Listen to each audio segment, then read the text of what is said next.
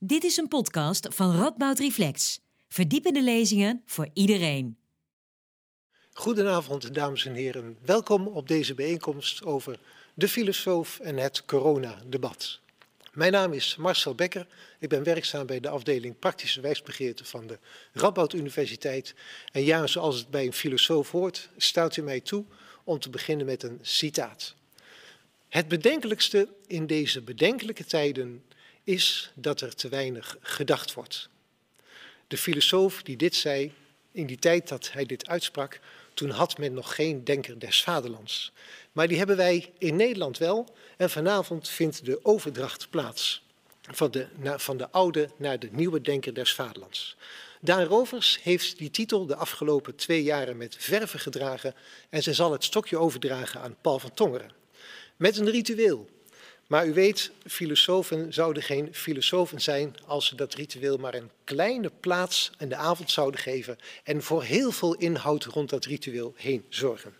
Die inhoud gaat over een actueel thema en ja, dat is, ik zou bijna zeggen, natuurlijk corona. Daarover praat ik eerst met de mensen hier aan tafel en daarna kunt u ook meepraten via Mentimeter.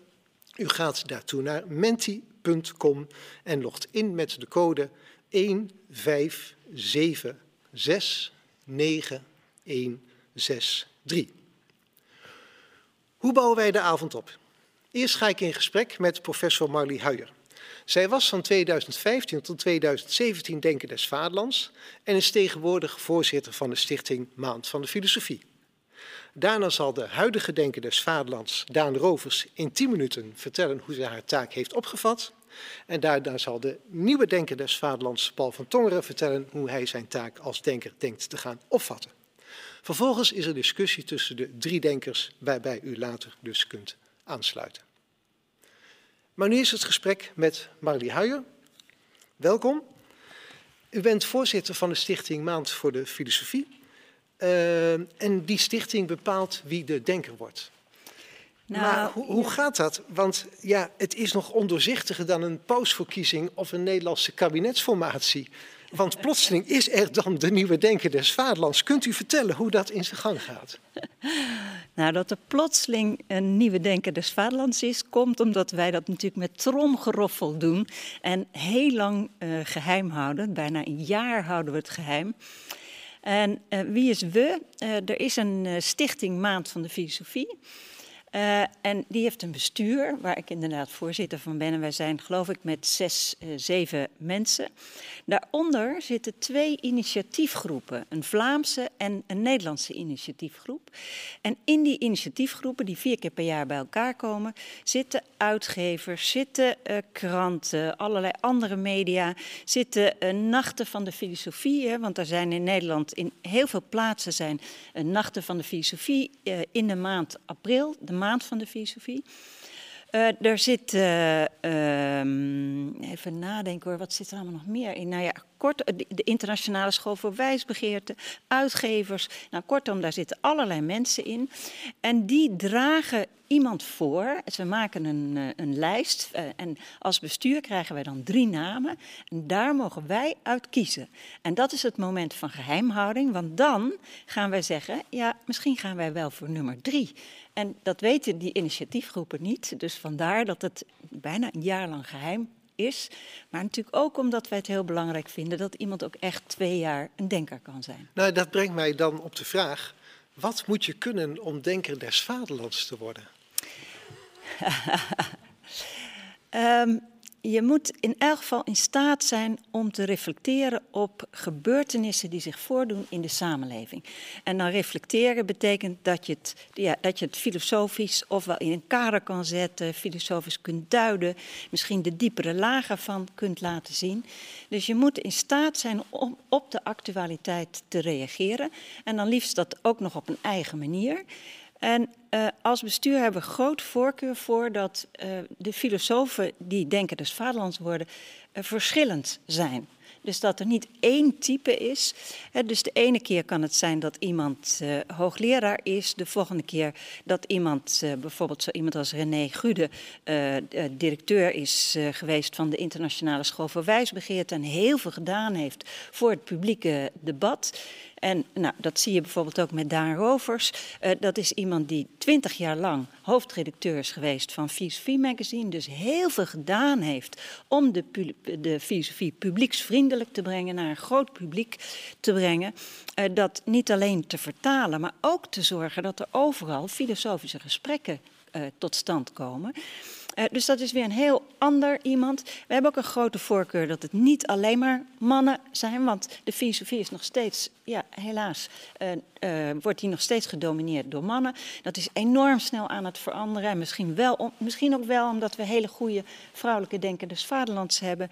Nou, kortom, we proberen daar een diversiteit, zowel in de filosofie als in het persoon, de persoon aan te brengen. Ja, en ik begrijp dat die diversiteit, die weerspiegelt ook de diversiteit van de filosofie in Nederland en Vlaanderen. Want die zit op heel veel plaatsen, op heel veel verschillende manieren. Denken jullie niet, denk ik nou stiekem even, in termen van een slingerbeweging? We hebben een publieksfilosoof als Daan gehad, die niet academisch gevestigd is. Weet je, dan nemen we nou een hoogleraar die wel academisch naam heeft gemaakt. En dan over twee jaar komt weer een heel ander type. Gaat het zo?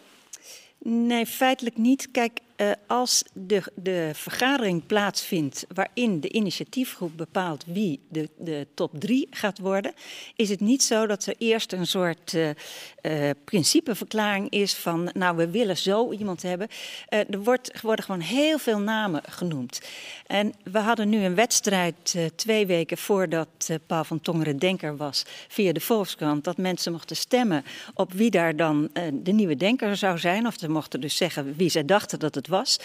En dan zie je dat er daar, er is een lijst van wel twintig mensen. Nou, die lijst hadden wij zo in een initiatiefgroep ook op kunnen stellen. Want uh, het kan gaan van iemand die heel veel in kranten is, tot iemand die uh, juist in de academie uh, of het academische filosofie heel goed weet te, vertalen naar een, een, publiek. En het is niet zo dat we precies zeggen van nou, er moet dit keer dit of die. Daar zit een grote mate van toeval in, eerlijk gezegd. Nou, is iemand denken en dan, kun, zeg het maar gewoon even, hoe vaak heeft Daan Rovers de afgelopen twee jaar opgetreden? Nou, ik weet dat ze het eerste jaar uh, iets van 167 keer heeft opgetreden. Eh, 100, ja, 167 keer.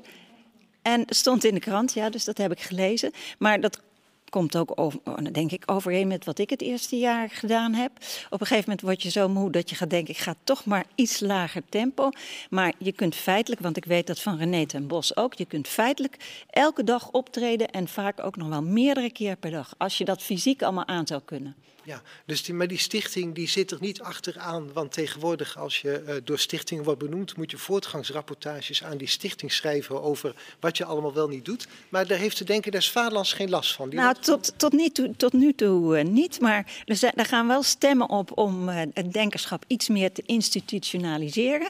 Eén vorm daarvan is dat er nu afgesproken is dat de Denken des Vaderlands moet een column schrijven in Filosofie Magazine gedurende twee jaar. Dus die verplichting heeft heeft uh, Paul nu gekregen. En het kan best zijn dat we een aantal meer verplichtingen zouden gaan doen, maar tot op heden is dat niet zo. En het is natuurlijk ook zeg maar, een instituut wat zich aan het ontwikkelen is. Ja. Maar als Daan Rovers bij Buitenhof zit, als Daan Rovers bij Nieuwsuur zit, dan denk ik, die stichting heeft goed gelobbyd om Daan Rovers daar te krijgen. Uh, nee, uh, het is andersom. Het etiket Denker des Vaderlands uh, is zo'n betrouwbaar etiket dat media vanzelf deze mensen uh, capabel genoeg achten om overal uh, te komen spreken. En vaak is het zo, kijk, Daan was natuurlijk iemand die al redelijk vaak bij Human op televisie geweest was, misschien zelfs ook al een keer bij Buitenhof. Dus media weten ook dat ze dat kan, weten ook dat ze in kranten uh, geïnterviewd kan worden. Hetzelfde geldt voor Paul van Tongen, dus ook iemand die al sinds 2005 in het filosofisch elftal van van Dagblad Trouw zit en ook in allerlei andere media heeft opgetreden. Dus het is niet zo dat je iemand kiest die geen enkele mediaervaring heeft. Nee, en het predicaat denker, dat roept dan over zich af dat die persoon in vanzelfsprekendheid door allerlei media wordt, wordt gevraagd. Maar het hangt natuurlijk ook van de denker zelf af, hoe die het doet. Dus de ene denker zal door meer andere media worden gevraagd dan een andere denker. Ja, dat kan. Um, Hans Achterhuis was vrij veel in Dagblad Trouw. Um, kijk, René Gude heeft eigenlijk uh, vooral op televisie uh, dat denkerschap heel erg veel bekendheid gegeven. Met name zijn optredens in De Wereld Draait Door. Uh, die, die, die hadden zo onvoorstelbaar veel kijkers. En die werden ook nog herhaald, die uitzendingen. Ja, dat betekent gewoon dat miljoenen mensen kennis hebben gemaakt met een publieksfilosoof. En ja, ik denk dat, dat daarmee die motor ook is gaan draaien. En ja, vervolgens, elke denker heeft natuurlijk iets meer, nou ja, ofwel contact met NRC, of met de Volkskrant, of met Buitenhof, of met, nou ja, noem maar op. Dus je eigen contacten neem je ook mee. Maar in principe uh, is het zo dat elk medium kan die denker uh, vragen om commentaar of om een reflectie. Ja, dus wat dat betreft hebben jullie als stichting dus niet zoveel werk eraan. Je benoemt die denker en dan gaat het verder zijn eigen gang. Wel. Ja, we, we proberen wel om het eerste setje te geven. Hè. Dus zoals nu dat we een soort wedstrijd hebben georganiseerd. En ook zorgen dat bepaalde media al op de hoogte zijn dat deze denker eraan komt. Dus wij organiseren wel het tromgeroffel. Maar daarna uh, moet iemand het uh, zelf doen. En ik heb dat zelf ook ervaren, want voor mij was uh, een optreden geregeld bij De Wereld Draait Door. Dat heeft gewoon de stichting gedaan. En ja, dan heeft heel Nederland je gezien. En dan hoef je eigenlijk daarna, kan zo'n bestuur je ook loslaten. Maar er zijn ook niet zoveel mensen die zo bevoorrecht zijn dat ze bij Matthijs van Nieuwkerk op schoot zijn terecht uh, gekomen. Nee, dan moet je een goed verhaal over Hanne Arendt vertellen dan. Gebeurt dat? Uh, ja, u kunt het allemaal nog terugzien, uh, dames en heren. Fijn, bedankt voor deze toelichting, voorzitter. En zometeen zien we u terug als denker als voormalig denker. We gaan naar de, laten we even zeggen, huidige denker. Ja. Daan, Daan Rovers. U studeerde wijsvergeten en geneeskunde in Nijmegen. Ja. Waarna u bent gaan werken bij het blad Filosofie Magazine. En ik zeg denk ik niet te veel als ik zeg dat u het blad groot hebt gemaakt. Nou, succes heeft altijd vele vaders en moeders natuurlijk. Maar ik heb van alle mensen die ik ken, heb ik er wel de meeste uren in zitten, denk ik, ja. Nou, laten we dat dan zo formuleren. Afgelopen twee jaren hebt u het fenomeen Denken des Vaderlands nog groter gemaakt dan het al was. U was talloze keren in zeer uiteenlopende media gezien. We hebben net het getal al, uh, al gehoord. Uh, wilt u iets vertellen over hoe u uw taak hebt opgevat? Ja, ik, uh, ik mag mijn famous last words uitspreken. Dat is toch wel leuk eigenlijk. Althans, voor deze periode dan. Ik heb geprobeerd terug te blikken in een paar, uh, uh, in een paar woorden over de afgelopen paar jaar. Op zo'n manier dat ik hoop dat Paul van Tongen daar een beetje zijn voordeel mee kan doen. Ook omdat, uh, omdat hij er nog aan het begin staat. Ik begin met het terugblikken en dan zal ik vanzelf het woord tot Paul richten. Waarom zou mijn mening interessanter zijn dan de jouwe? Stond er boven het interview in Trouw waarmee op 26 maart 2019 werd aangekondigd dat ik de nieuwe denker des vaderlands was. Een beetje een lauwe kop, vond ik. Maar ja, ik had het gezegd en ik vond het een relevant statement. Filosofie leidt niet per se tot opinies die waardevoller zijn dan andere, meende ik. Maar het leek me niet zo'n ster sterke opening en ik vermoedde dat het weinig reacties op zou roepen. En die inschatting bleek onjuist. Binnen een paar uur had ik ruim 700 reacties van mensen die me opgelucht bijvielen. In de trant van, hè, hè, eindelijk. Iemand die zich wel wil uitspreken zonder mee te draaien in het overspannen opinieklimaat. En die opdracht heb ik geprobeerd vol te houden de afgelopen twee jaar. Mijn stem verheffen zonder te opiniëren. En dat was overigens niet eenvoudig. Ik vertel het maar even, want ik heb de indruk dat dat Paul, mijn opvolger, dat ook van plan is. Als ik gebeld werd om weer eens deel te nemen aan een pittig debat over een verhitte kwestie of een quote in de krant, was de eerste vraag altijd: wat vindt u hiervan? En dan zei ik: dat is niet zo belangrijk, had ik na een tijdje ingestudeerd. Je moet me niet vragen wat ik ervan vind, je moet me vragen hoe we hierover kunnen denken. Enfin. Dus het was duidelijk wat ik niet zou doen, maar wat zou ik wel zeggen op al die podia die ik de komende jaren zou beklimmen. Tijdens mijn eerste publieke voordracht als denker op 30 maart 2019 in de bomvolle Rode Hoed in Amsterdam haalde ik Socrates aan. Je moet niet al te bescheiden zijn in de voorbeelden die je aanhaalt en die je voor je ziet. En uh, van Socrates haalde ik aan de manier waarop hij filosofie relevant wist te maken voor de politiek.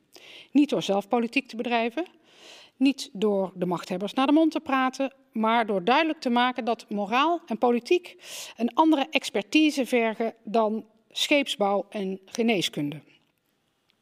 En dus door burgers daar voortdurend bij te betrekken. En ook ik vond dat burgers meer zeggenschap moesten krijgen in de politieke arena en dat we vormen van directe democratie en burgerpanels zouden moeten installeren in Nederland. De methode die ik de afgelopen jaren heb gebruikt noem ik publiek denken. En daarmee moet u publiek niet uh, reduceren tot een verzameling toeschouwers, nog tot het synoniem openbaar, maar juist die ingewikkelde wisselwerking daartussen proberen te vatten. Publiek denken ontleende ik aan Immanuel Kant in zijn Was ist Aufklärung. Nog maar weer een voorbeeld dat je niet te bescheiden moet zijn in je voorbeelden. Uh, en hij heeft het daar over het öffentlich Gebrauch seiner Vernunft.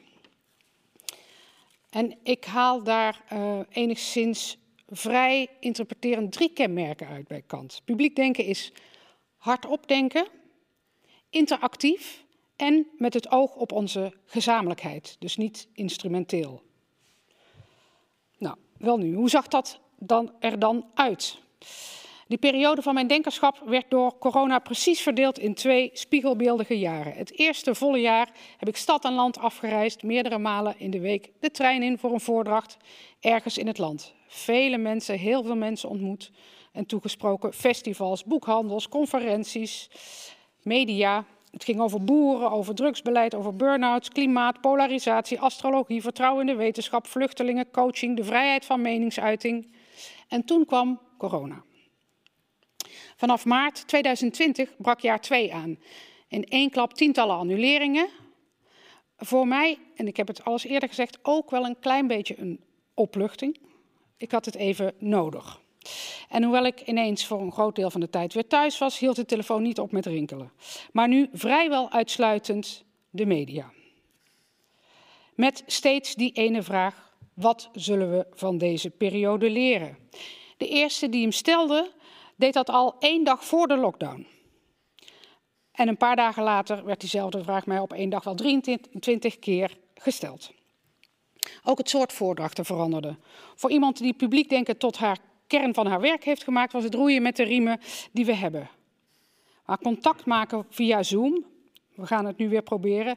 Ik zal dus niet zeggen dat het niet kan, maar het is fietsen met heel dunne banden door het mullenzand van de woestijn. Het is ongelooflijk moeizaam maar het kan. En ik kwam op nog veel gekkere plekken dan daarvoor. Want veel organisaties hebben nu hun eigen studiolocaties ingericht. Meestal heel ver van het station, helaas. Opvallend vaak in een vaccinatiehal of daar vlak naast, zoals in Barneveld. Maar ook de verder uitgestorven Brabanthallen, waar ik 800 geriaters toesprak. Ja, we hadden die locatie toch al gehuurd. En uh, vorige week uh, in de bestuurskamer van Zwolle met uitzicht op de middenstip. Je komt nog eens ergens. Maar de thematiek heeft zich helaas wel vernauwd. Hoewel er de laatste maanden weer iets meer ruimte is voor wat andere lange termijn vraagstukken, hangt het coronavirus boven elke lezing en elk interview. En wat heb je dan aan een filosoof in een pandemie? En speciaal, wat heb je aan een denker des vaderlands? Nou, ik wilde me dus, zoals gezegd, eigenlijk niet mengen in het debat over meer of minder maatregelen. Ga ik vanaf morgen wel doen trouwens misschien, maar heb ik tot nog toe niet zozeer gedaan. Omdat eigenlijk elke positie me daarin in, zekere mate verdedigbaar leek en ook een beetje arbitrair. Dus uh, en, in ieder geval geen, niet per se een filosofische positie. Dus ik heb me uh, geprobeerd met een aantal dingen bezig te houden. Ik heb allereerst geprobeerd om mijn denken beschikbaar te maken voor zover daar een beroep op werd gedaan om deze nieuwe problematiek te begrijpen. Bijvoorbeeld uh, de Amsterdamse burgemeester wilde eens een denktank, een communicatieteam rondom het kabinet in Den Haag. Ik heb geprobeerd die dilemma's te begrijpen en een heel klein duwtje te geven. Op deze rol, die ik zelf overigens heel graag vervul, omdat die voor mij zo leerzaam is, heb ik nog wel een paar uh, andere reflecties over hoe zinvol dat precies is, maar dat komt misschien later.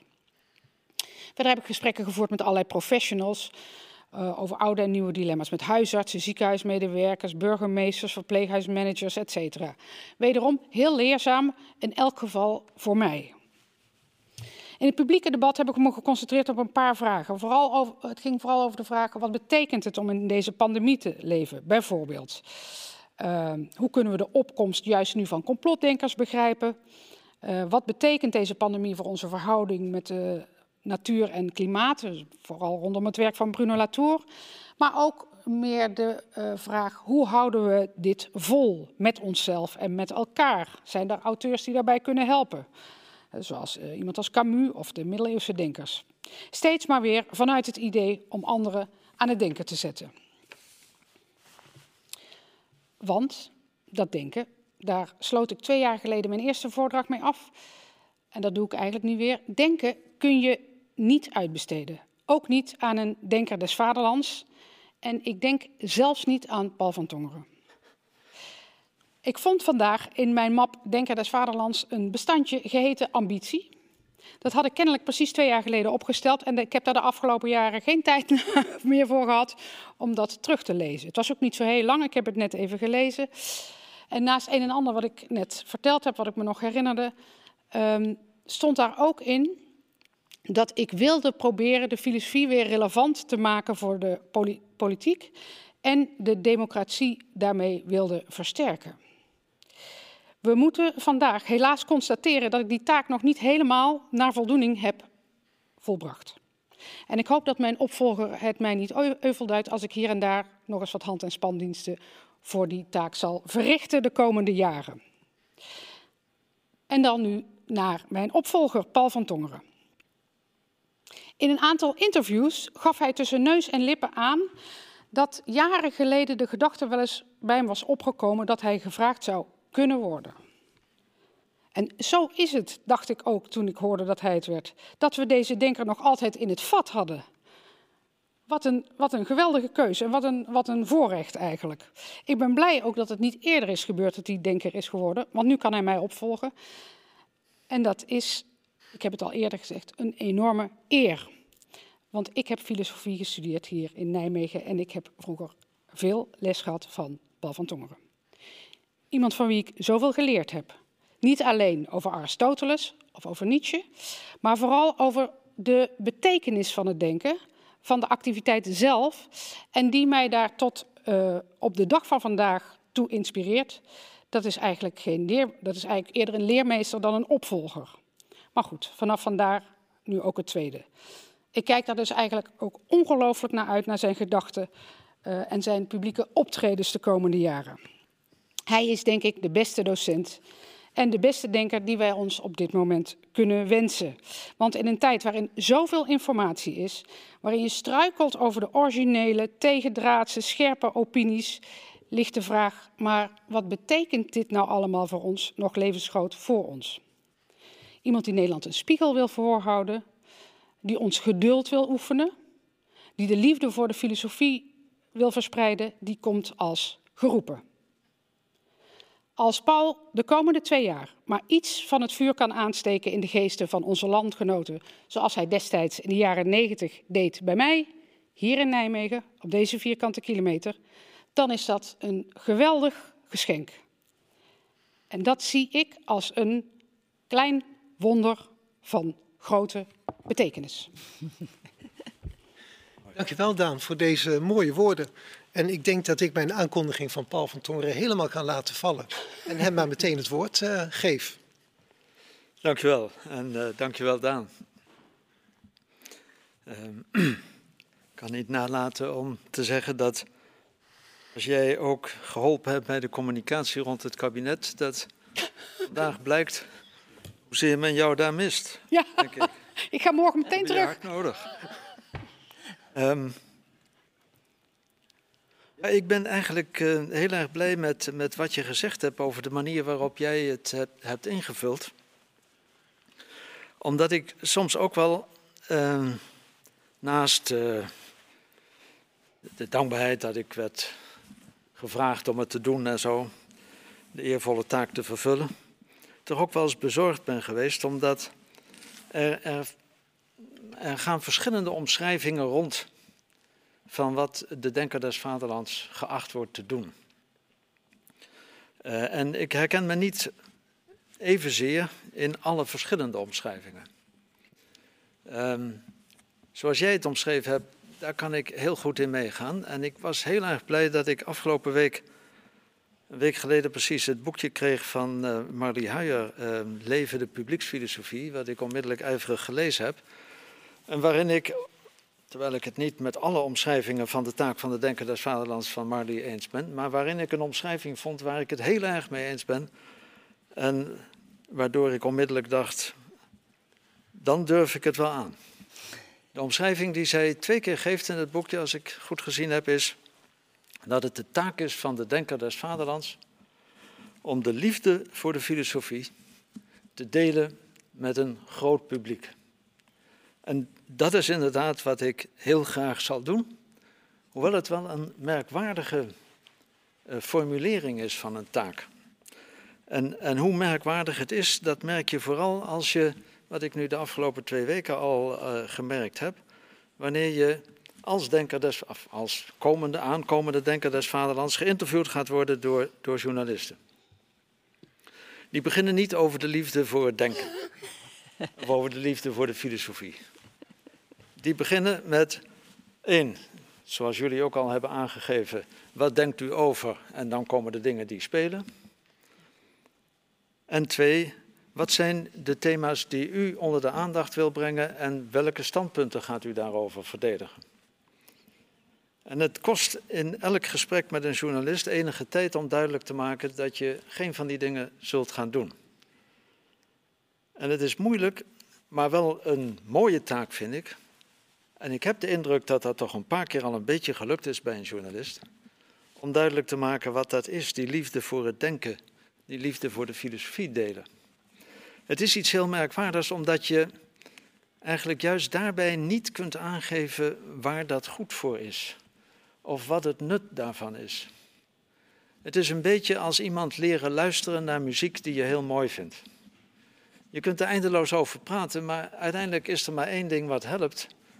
En zeggen, kom, luister maar. En dat is wat je ook, denk ik, in de filosofie moet doen. Of het enige wat je kunt doen. Iemand de liefde voor het denken bijbrengen betekent gaan denken en, en hopen dat dat overslaat, dat dat aankomt en herkend wordt. Uh, en wat wordt er dan herkend? Ja, iets wat, wat je misschien met grote woorden kunt noemen de, de, het plezier van het, van het inzicht of het plezier van het zoeken naar inzicht. Want ik kan nou niet zeggen dat ik altijd maar voortdurend hele grote diepe inzichten heb, maar het zoeken naar inzicht geeft al zo'n genot om te doen, dat het alleen nog maar groter wordt. Zoals Aristoteles zegt, dat het geluk van de, van de gelukkige mens wordt nog groter wanneer hij het weerspiegeld ziet in de ogen van zijn vriend. Zo geldt voor het denken, denk ik, dat je het, het plezier van het denken, de vreugde van het denken, niet, meer, niet alleen verdubbeld wordt, maar verveelvoudigd wordt. Wanneer je iets van herkenning vindt in de ogen van degene voor wie je spreekt. Dat is een van de redenen overigens waarom het online spreken, het online onderwijs zo verschrikkelijk frustrerend is. Omdat je daar in de ogen helemaal niks ziet. Als je al ogen ziet, dan, zitten ze, uh, dan, dan, dan kijken ze je niet aan, zeg maar. Dus je, je, je ziet dat niet.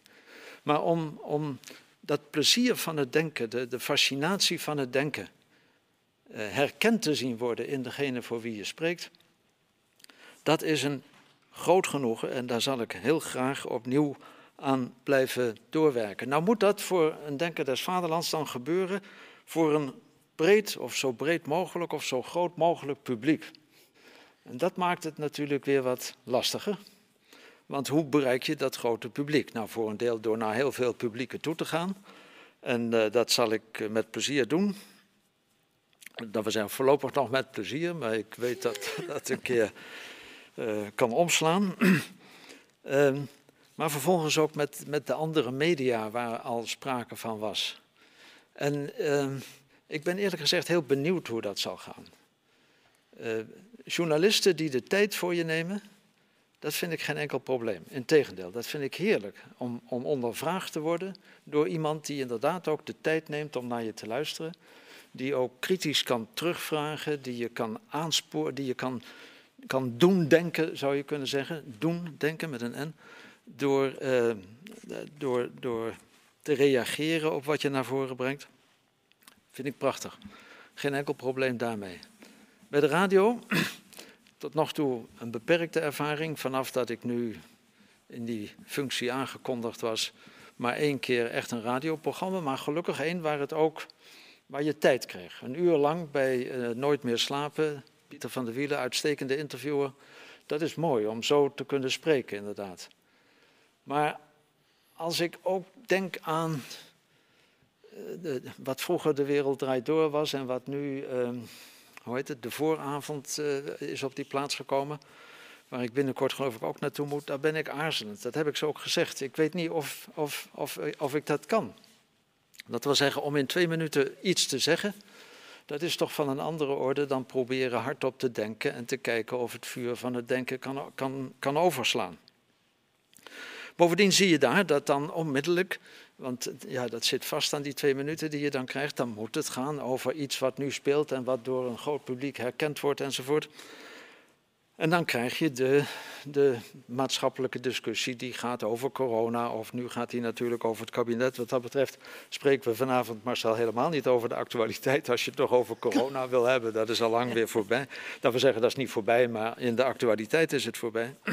Dus we moeten het eigenlijk hebben over uh, politiek theater en zo. Um, maar je krijgt er onmiddellijk de, de, de, focus op, op dat soort concrete thema's. En, en ik zal niet zeggen dat ik niet over dat soort thema's wil spreken, maar de manier waarop je erover spreekt, um, is wel belangrijk. En daar moeten we denk ik onderscheiden tussen, zoals uh, Daan ook aangaf, tussen ook je opinie geven. Wat jij zei over journalisten die vragen, wat vindt u daarvan? Ik ken die vraag inderdaad ook, maar... Um, ik, ik, ik, hoop ook dat ik vol kan houden, laat ik het zo zeggen. Ik hoop dat ik vol kan houden om te zeggen, daar moet je mij niet naar vragen. Dat is niet interessant wat ik vind. Ik zei tegen studenten ook altijd als ze zeiden van, maar ik vind, eh, wat je vindt interesseert me niet. Maar als je kan zeggen dat je daar een gedachte over hebt, dan ben ik geïnteresseerd en dan kunnen we erover praten. Net zoals jij net aangaf, inderdaad. Nu, dat, dat lukt niet in die twee minuten uh, dingen, denk ik. Uh, dus daar, daar, daar moet je als het ware meer tijd of meer gelegenheid voor afdwingen. En of dat altijd gaat lukken, moeten we zien. Uh, een paar woorden, als het nog kan, ja, het kan nog, hè? Over, over, dat, uh, over het maatschappelijk debat. Um, ik denk wel dat, dat de filosoof daar ook iets aan kan bijdragen. Maar, maar op een andere manier dan alle deskundigen of quasi-deskundigen die we daarover uh, aan het woord horen en zien in uh, de, de, grote publieksmedia, denk ik. Um, een filosoof heeft als filosoof eigenlijk geen kennis. Uh, kennis, dat wil zeggen kennis van de feiten. Natuurlijk, wij weten ook een aantal dingen, want we lezen ook kranten en we lezen ook wel eens wat meer dan alleen een krant.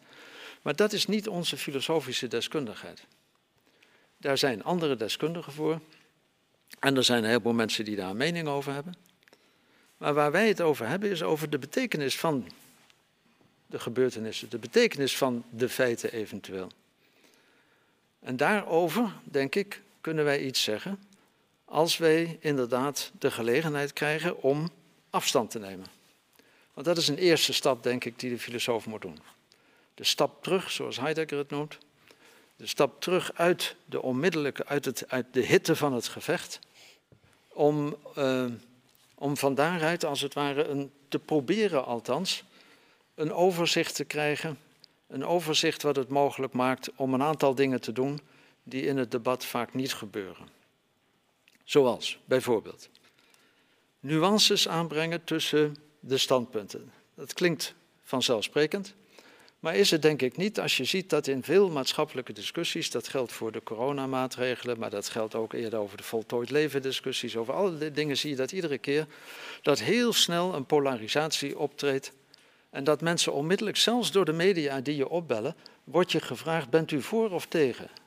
Dan hebben ze nog niet gezegd waar je voor of tegen zou moeten zijn, maar je bent onmiddellijk al voor of tegen.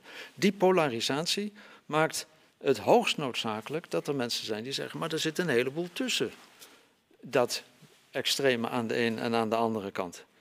Het aanbrengen van of het wijzen op de grijstinten tussen, tussen wit en zwart, dat is één ding. Twee, um, afstand nemen waardoor je letterlijk een ruimer zicht krijgt en minder de, de, de dicht op, er bovenop zit, minder kortzichtig bent, zou je kunnen zeggen, of minder verblind bent door de onmiddellijke uh, uh, hot items uit, uit een discussie.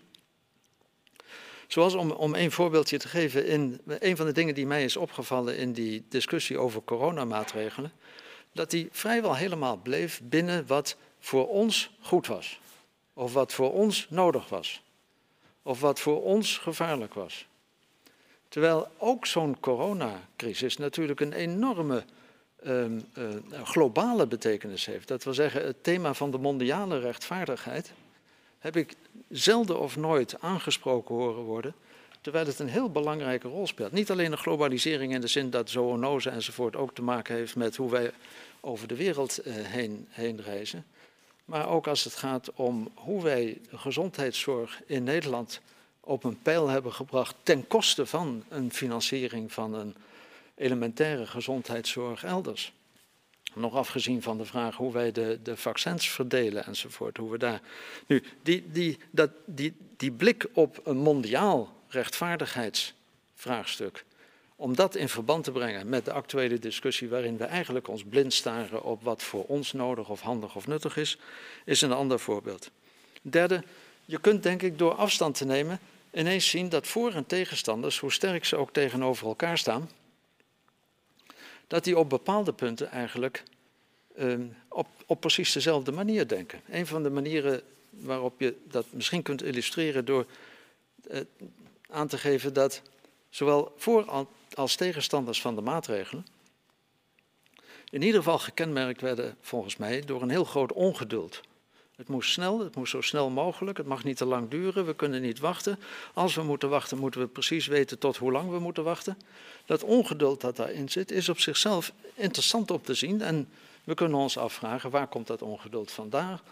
Op welke manier doen we daar iets mee? Op welke manier maken we onszelf ongeduldig? Of op welke manier kunnen we proberen om wat minder ongeduldig te worden? Wat is eigenlijk geduld tegenover ongeduld? Dat soort van vragen die van een grotere afstand af mogelijk zijn denk ik, zijn een ander voorbeeld. Er zijn nog veel meer voorbeelden te noemen, maar ik moet afronden en doe dat door te zeggen dat, wat mij betreft, de taak van de filosofie erin bestaat om een spiegel voor te houden aan onszelf. Ik zeg niet dat de filosoof de spiegel heeft en dat die andere de spiegel voorhoudt. De filosoof houdt de spiegel voor aan onszelf. Een spiegel niet alleen voor ons als persoon, maar ook voor ons als samenleving, als cultuur. En die spiegel is, zoals meestal in de iconografie van de, van de prudentie ook te zien is, een bolle spiegel. Dat wil zeggen, daar zien we onszelf in een grotere omgeving. Te laten zien wie we eigenlijk zijn in een grotere context. Dat is wat de filosoof, denk ik, kan bijdragen in het maatschappelijk debat.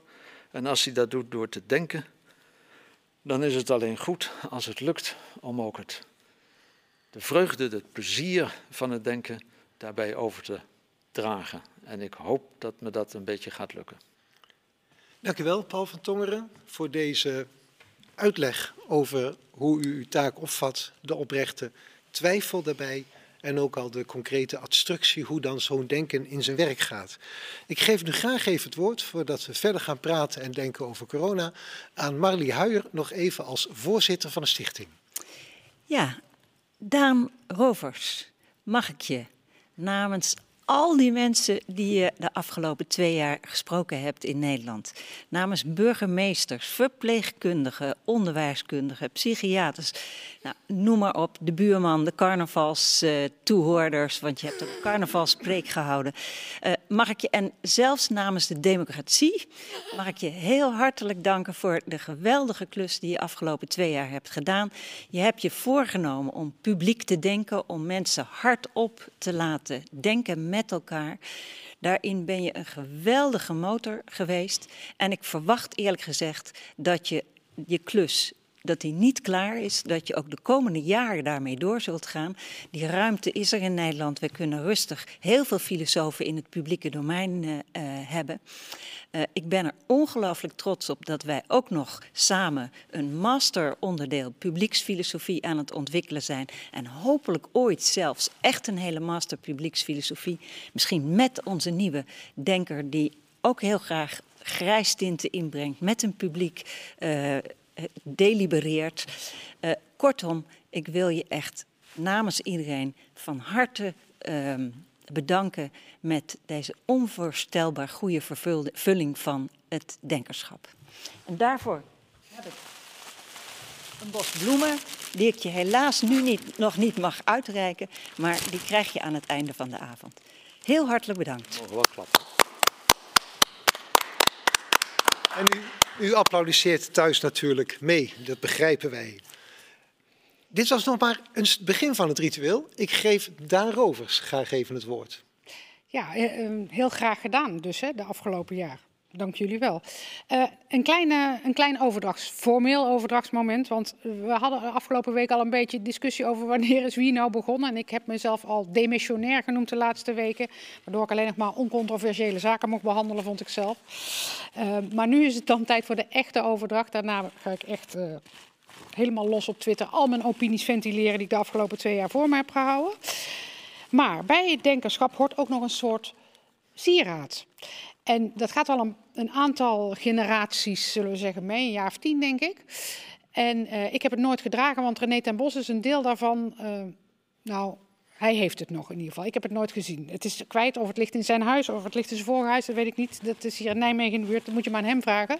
Maar niettemin, het lijkt wel alsof het voor jou ontworpen is. Want ik ga het nu onthullen en neerleggen daar op die kruk. Dan mag je het ook. Kijk, hierachter moet een speld. Maar het is een... Oh, ik kan niet lopen en praten tegelijk. Het is een soort broche die je in principe op kunt doen. Heb ik nooit gedaan, maar ik had hem op mijn bureau liggen.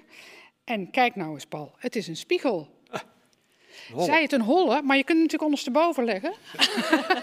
dat zou ik in jouw geval wel adviseren. En uh, hij is dus uh, uh, voor jou om uh, ergens neer te leggen op een plek, zodat je je, her je herinnerd weet aan je taak van de komende twee jaar. Veel plezier en geluk daarmee. Dankjewel. Dankjewel. Jij bent vanaf nu emeritus. ja, heel snel oud ineens vanavond. Met mijn pensioen. Laten wij het uh, inhoudelijk deel beginnen met uh, een vraag aan de nieuwe kerstverse denker. En daarbij even doorgaan op, uh, op waar, waar, u min of meer geëindigd bent daarnet. Filosofie gaat over betekenis, wat u betreft. Coronatijd is een crisistijd. En onder druk gaat alles bewegen. Welke betekenissen hebt u zien verschuiven? Hebt u zien bewegen de afgelopen tijd? Of kunt u daarvan één uitlichten?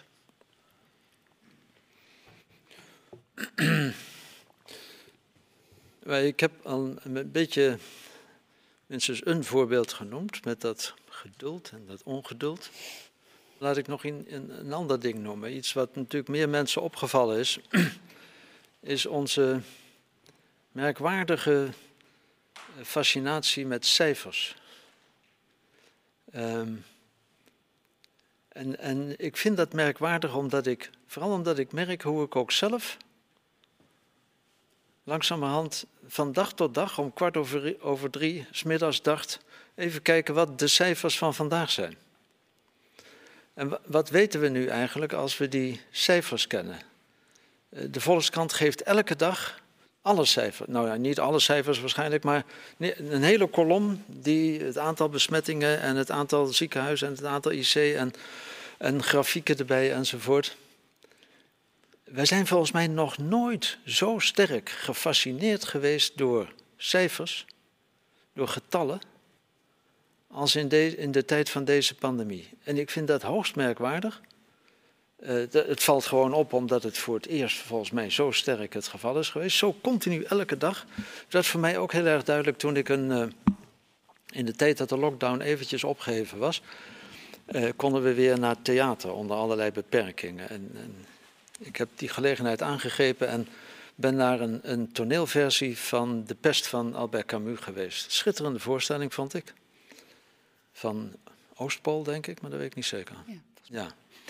Um, schitterende voorstelling. En dat, een van de dingen die daarin kwam was dat er om de tien minuten ongeveer, in dat stuk wat denk ik anderhalf uur duurde of zo, om de tien minuten kwam er iemand met zo'n grote megafoon rondjes lopen over het podium en die riep uh, uh, om één uur 100 besmettingen en om half twee 135 besmettingen. En dat werd achter elkaar door alleen maar herhaald. En daar zag je eigenlijk tot een karikatuur uitvergroot datgene wat we zelf aan het doen zijn.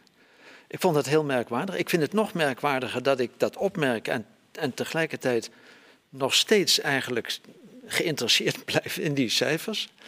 En, en ik vind het interessant omdat dat een soort, een soort, ehm, een, een soort eerste stapje is om te kijken of je daar iets mee kunt doen.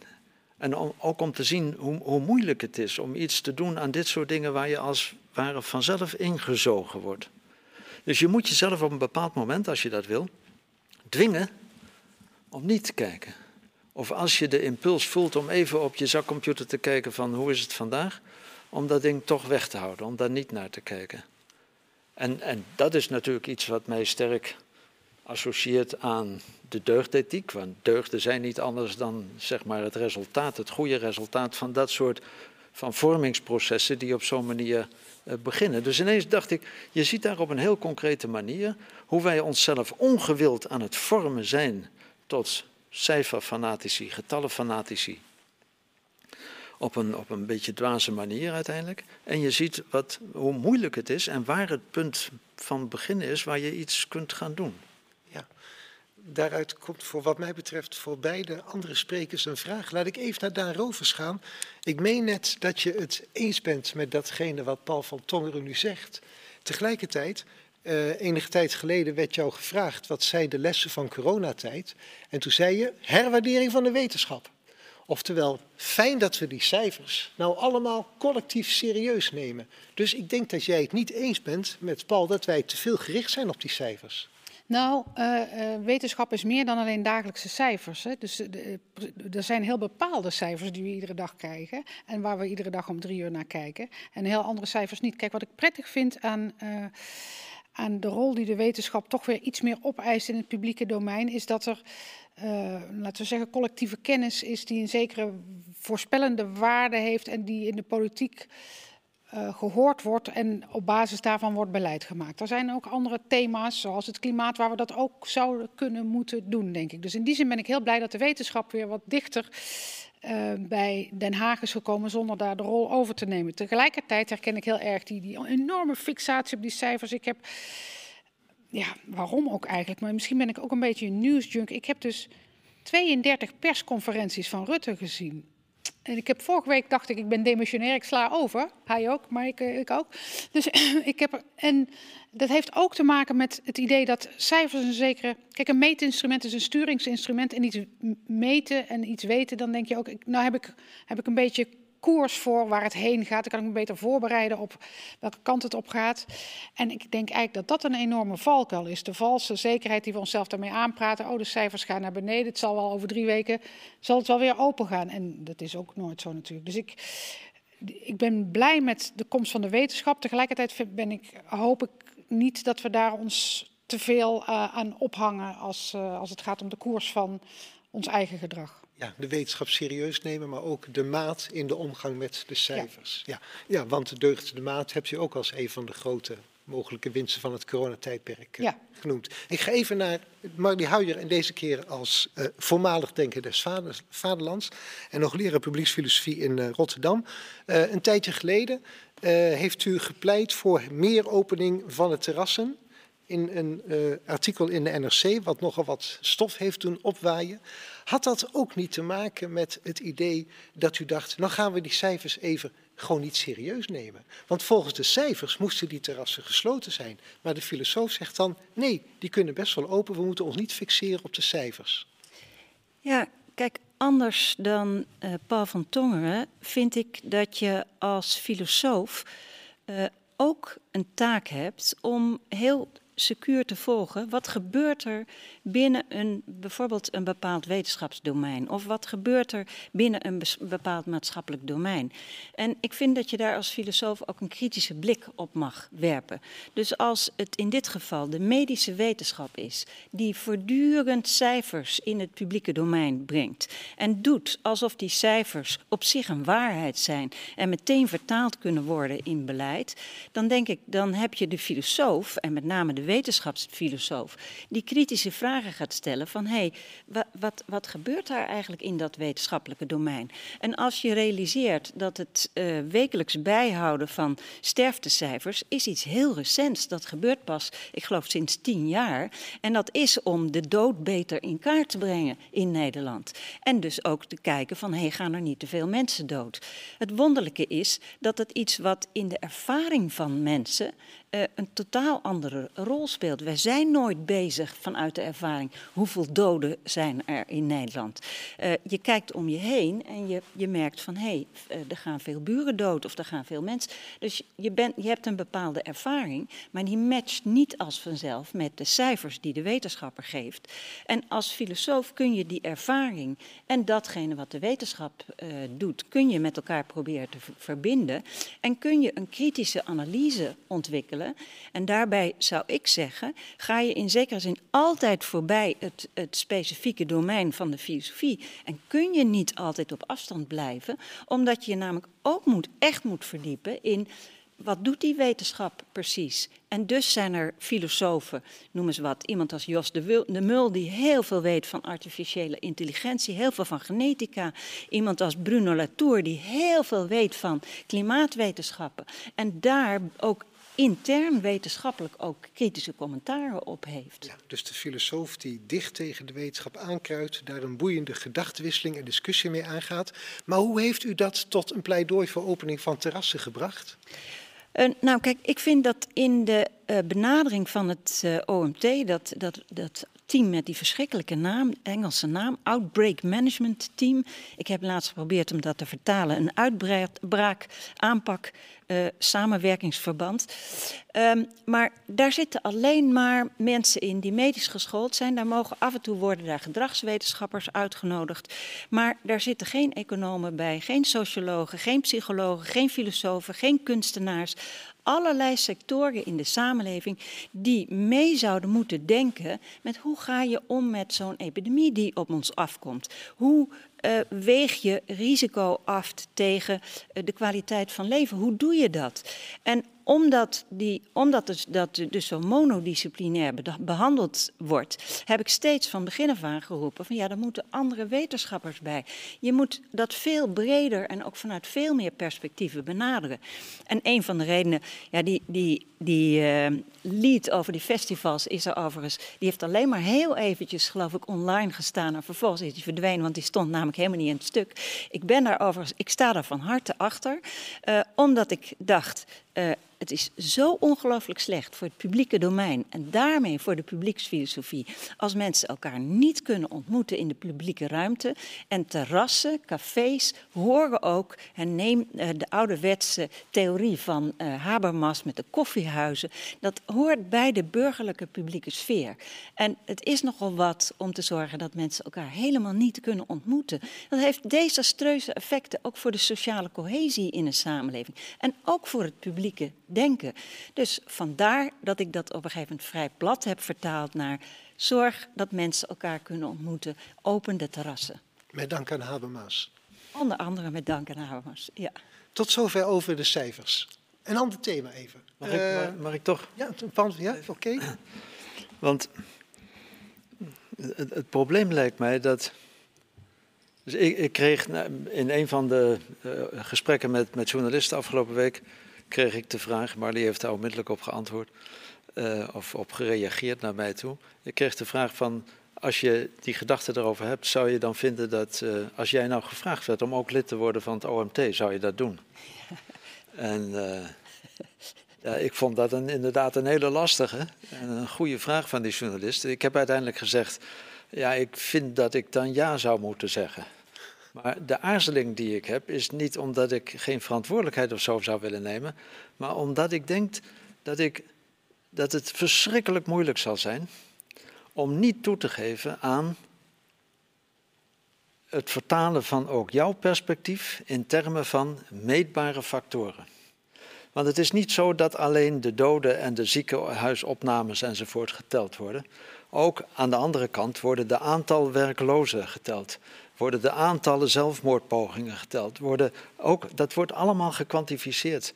En wanneer je als filosoof in een OMT zou komen, omdat je zegt van ik, ik zie daar dingen gebeuren die opmerkelijk zijn, dan zal het heel moeilijk zijn om om, om los te komen van de dwang die er op je gelegd wordt, om ook dat op een meetbare manier aan te geven.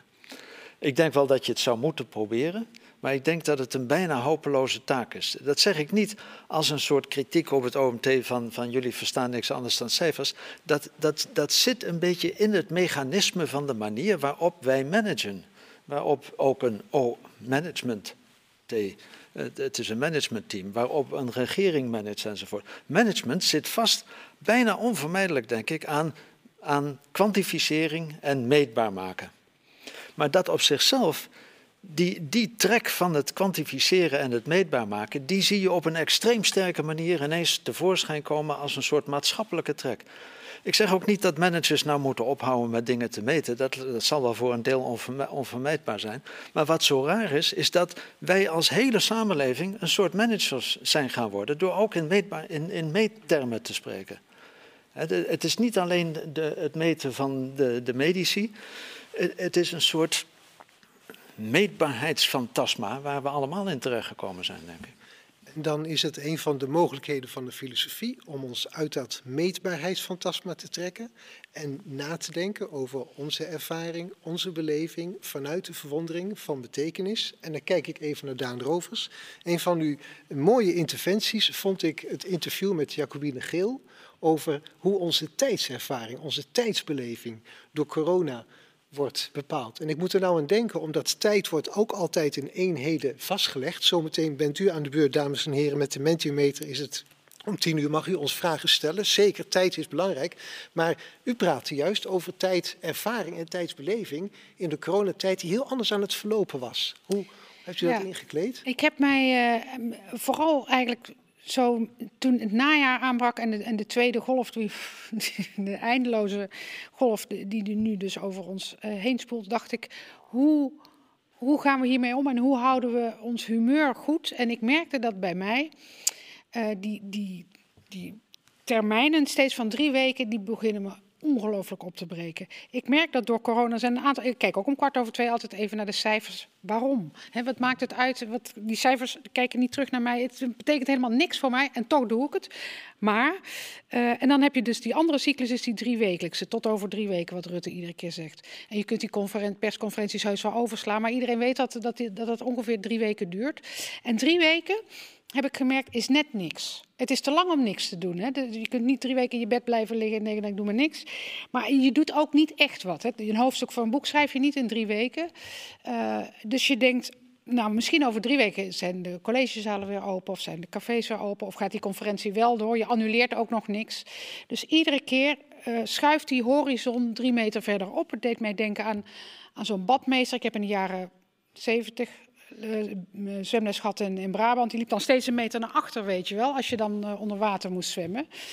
En daar, daar, doet dit mij ook een beetje aan denk Je denkt steeds, over drie weken gebeurt er wat en dan gebeurt er niks. En ik denk dat die heel beperkte tijdshorizon ons mentaal langzaam begint op te breken. En het moeilijk maakt om te kijken naar de lange termijn. Terwijl als je nu terugkijkt, zitten we al ruim een jaar in. Dat is hè, dus twintig keer drie weken. En, en, in dat jaar had ik echt wel klarinet kunnen leren spelen, of mijn Grieks op kunnen pakken, of iets, iets kunnen doen voor, uh, uh, aan een ontwikkeling iets waar ik wat nog, nog nuttiger is dan denken des vaderlands zijn. Ja, nou in ieder geval mijn, mijn, uh, mijn perspectief wat meer op de lange termijn openen. Ik denk dat dat voor mijzelf en voor veel mensen belangrijk is. Dat je niet zo uh, vastgebonden zit aan dat moment. Als het nou eeuwig zou duren, zou je nog denken, daar moet ik zelf iets aan doorbreken. Maar waarvan je denkt, over drie weken word, word ik hiervan verlost. Niet prettig. Nee. Terwijl ik de Menti-metercode nog één keer noem, dan kunt u uw vraag opschrijven. Ga ik zo meteen even naar Paul Vertongeren. Uh, code 1576 9163. Paul Vertonger heeft een aantal jaar geleden een boekje geschreven over het verstrijken van de tijd. Herkent u die tijdsanalyse die Daan, Rover, Daan Rovers nu schetst? Ja, ik vond dat heel interessant. Ik heb dat toen gelezen, denk ik. Het was ook in een krant dat je daar iets over. Over die acedia misschien? Of nou, ik weet het niet. Ik, geval, weet het niet ik, meer. Ik heb een keer iets van je gedachten daarover meegekregen. Eh, en dat ging inderdaad over die Arcadia of Acedia. Ja. En, de, en, de, eh, en, en eh, dat vond ik ook een mooi voorbeeld van wat je inderdaad als filosoof zou kunnen doen. Dat Acedia, legt u dat even uit? Notie? Acedia is een van de, een van de ondeugden. Een van de klassieke ondeugden, een van de zeven ondeugden. Of, of eh, wat is het, hoofdzonde of zo. Het is de, de ledigheid. Eh, of de luiheid zou je kunnen zeggen. En het is eigenlijk een, een, een ondeugd die vooral in kloosterlijke sferen is gethematiseerd. Omdat daar de paters blijkbaar allemaal een beetje last hadden van de, na de na de middagmaaltijd, eh, dan, eh, nou ja, dan, wat er dan gebeurt, eh, er gebeurt eigenlijk niks en, en dan komen de slechte gedachten binnen enzovoort. Eh, nu, die, die ledigheid, dat vond ik een prachtige herinnering aan, inderdaad, of herinnering eigenlijk aan een, zichtbaar maken. Want dat is denk ik wat de filosoof vaak doet. Ik, ik, ik ben veel minder dan Marley, denk ik, geneigd om te zeggen van het moet een bijdrage zijn aan de, de verheldering en, en het en dichter bij een soort oplossing of, of, of uitkomst ko- eh, eh, komen van een debat. Eh, Ik denk veel meer aan de taak van de filosoof als een iets laten zien wat, als je het goed kunt laten zien, onmiddellijk herkend wordt van hé, hey, inderdaad, dat is wat er met ons aan de hand is. Wij, wij, wij voelen, wij ervaren ineens een soort lege tijd. Nou, die drie weken is daar ook een voorbeeld van. Dat je drie weken hebt, een tijd waarin je als het ware niks kan doen.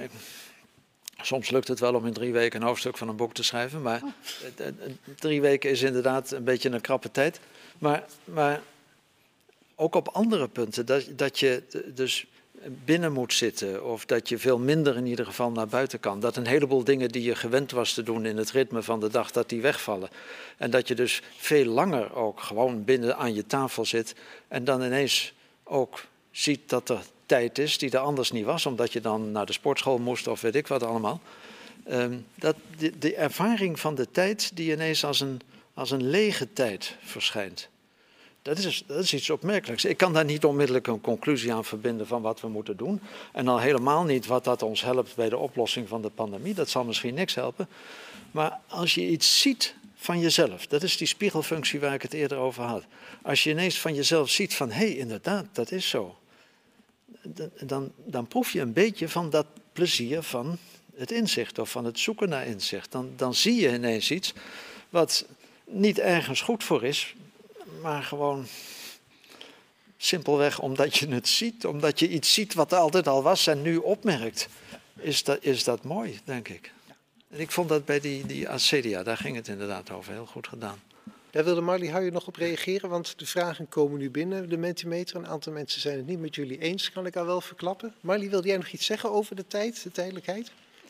Nou, eh, eh, alleen eh, dat eh, ik als filosoof heel erg merkte van dat. Ik heb altijd geroepen: als je een ritme in je leven hebt, dan krijg je vanzelf ook betekenissen, omdat ritmes eh, die, die betekenen het leven.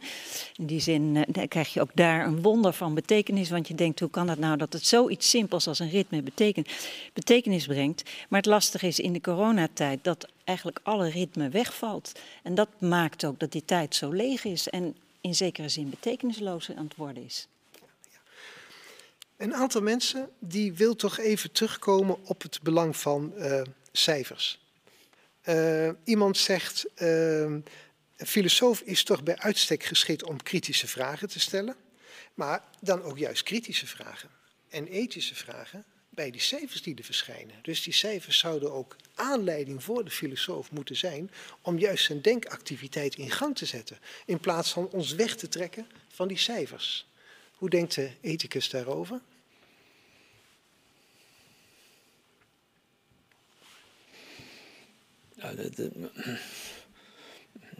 Dat, kan zeker soms ook het geval zijn.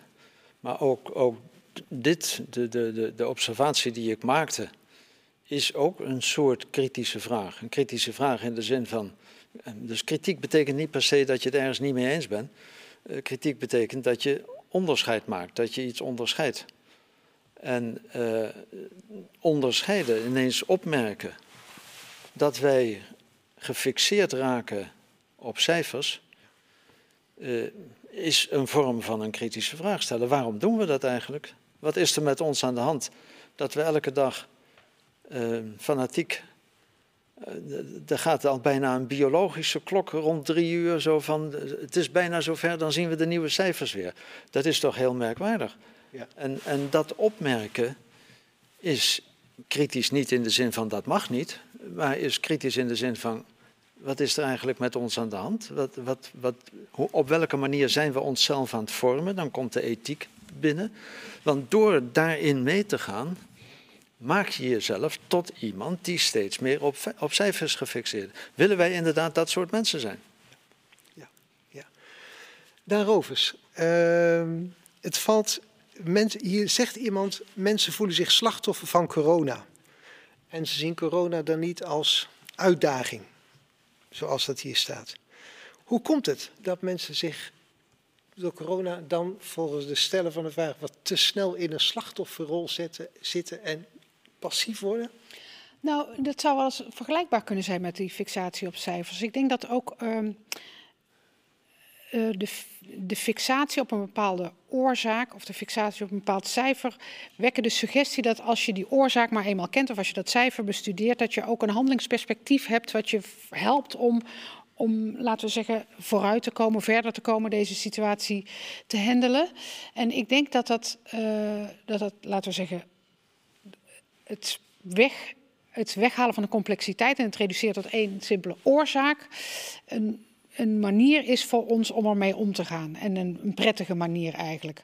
als het nou maar zo was dat, uh, uh, weet ik veel, dat de scholen weer dicht gingen, dan zouden de cijfers wel weer dalen. Of als het nou maar zo was dat uh, er meer ziekenhuisbedden waren, dan was het probleem opgelost. Maar dat zit natuurlijk altijd heel complex. En ik denk eigenlijk dat Marley met name heeft laten zien dat je juist door ook andere cijfers naast de cijfers uit de krant te zetten, bijvoorbeeld dat stuk voor de Raad voor de Volksgezondheid was heel uitgebreid, was de levensverwachting van de afgelopen 10, 20 jaar afgezet tegen de, de, de levensverminderingsverwachting die we nu hebben en zo. Dus de, eh, de keuze voor welk cijfer je voorop zet, is, is altijd ook een normatieve keuze, durf ik wel te zeggen. En ik denk dat, dat Marley dat met name heel erg in die cijfers gedoken is en daar ook alternatieven voor heeft neergezet. Dus dat is heel, uh, een hele goede taak, maar je kan niet alles als filosoof. Wat, over iets wat de filosofie wel of niet kan. Van kunst wordt gezegd dat het troost kan bieden kan filosofische reflectie in tijden als van corona troost bieden?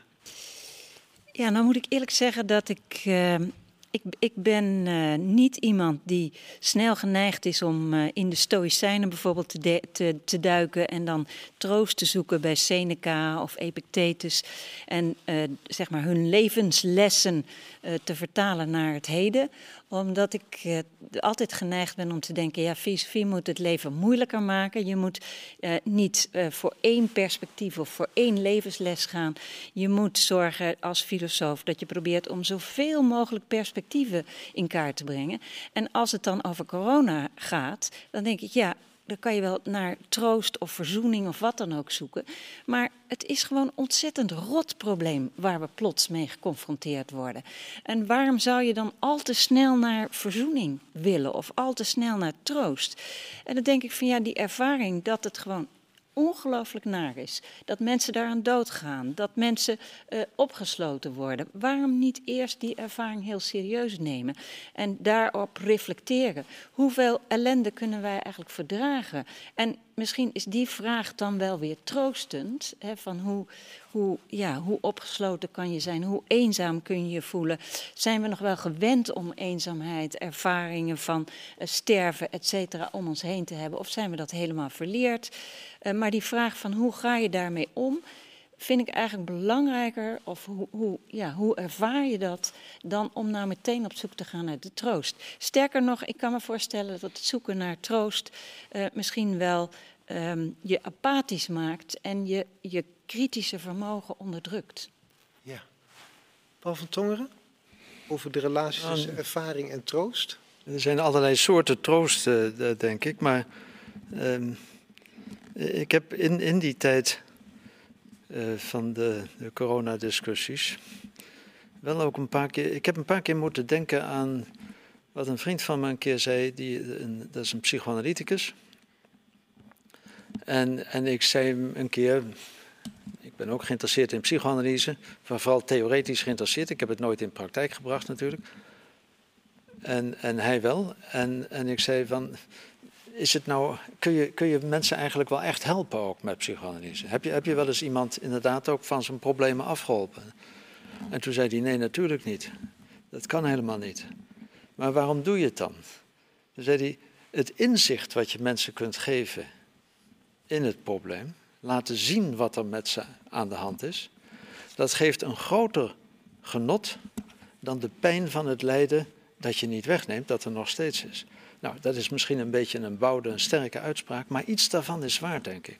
Dus het gaat bij die troost die precies de filosofie kan bieden, denk ik, ook niet om, om, om, om te doen alsof het wel meevalt of, of om je, je, je, je heil te zoeken in, in iets waardoor je er niet meer aan denkt of, of iets dergelijks. Maar precies weer opnieuw in, in relatie tot die spiegelfunctie. Zien wat er met je aan de hand is, geeft een een genot, zegt de psychoanalyticus, geeft een vreugde die inderdaad ook troostend kan zijn. En, en niet troostend in de zin van dat je, dat je daarmee de ellende wegneemt, maar het is niet alleen maar die ellende. En het is ook niet de ellende die je afschuift op, zoals de, dit stukje discussie begon, op een ander die daar de schuld, die daar de schuld van is, of, of aan, aan wie gezegd wordt van wat heb je ons aangedaan enzovoort.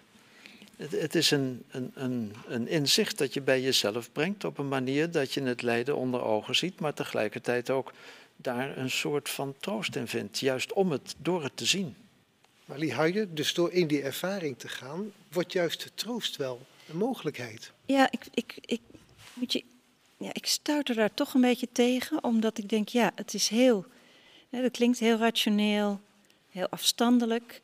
Maar als je in die gevoelens van eenzaamheid of uh, paniek over deze crisis zit, of als je als supervisor, begeleider van studenten of promovendi merkt dat mensen er gewoon aan onderdoor gaan, aan eenzaamheid, aan dat ze het niet aankunnen, uh, dat ze zo verschrikkelijk verloren zijn, uh, dan denk ik dat het niet helpt om dit soort woorden te zeggen.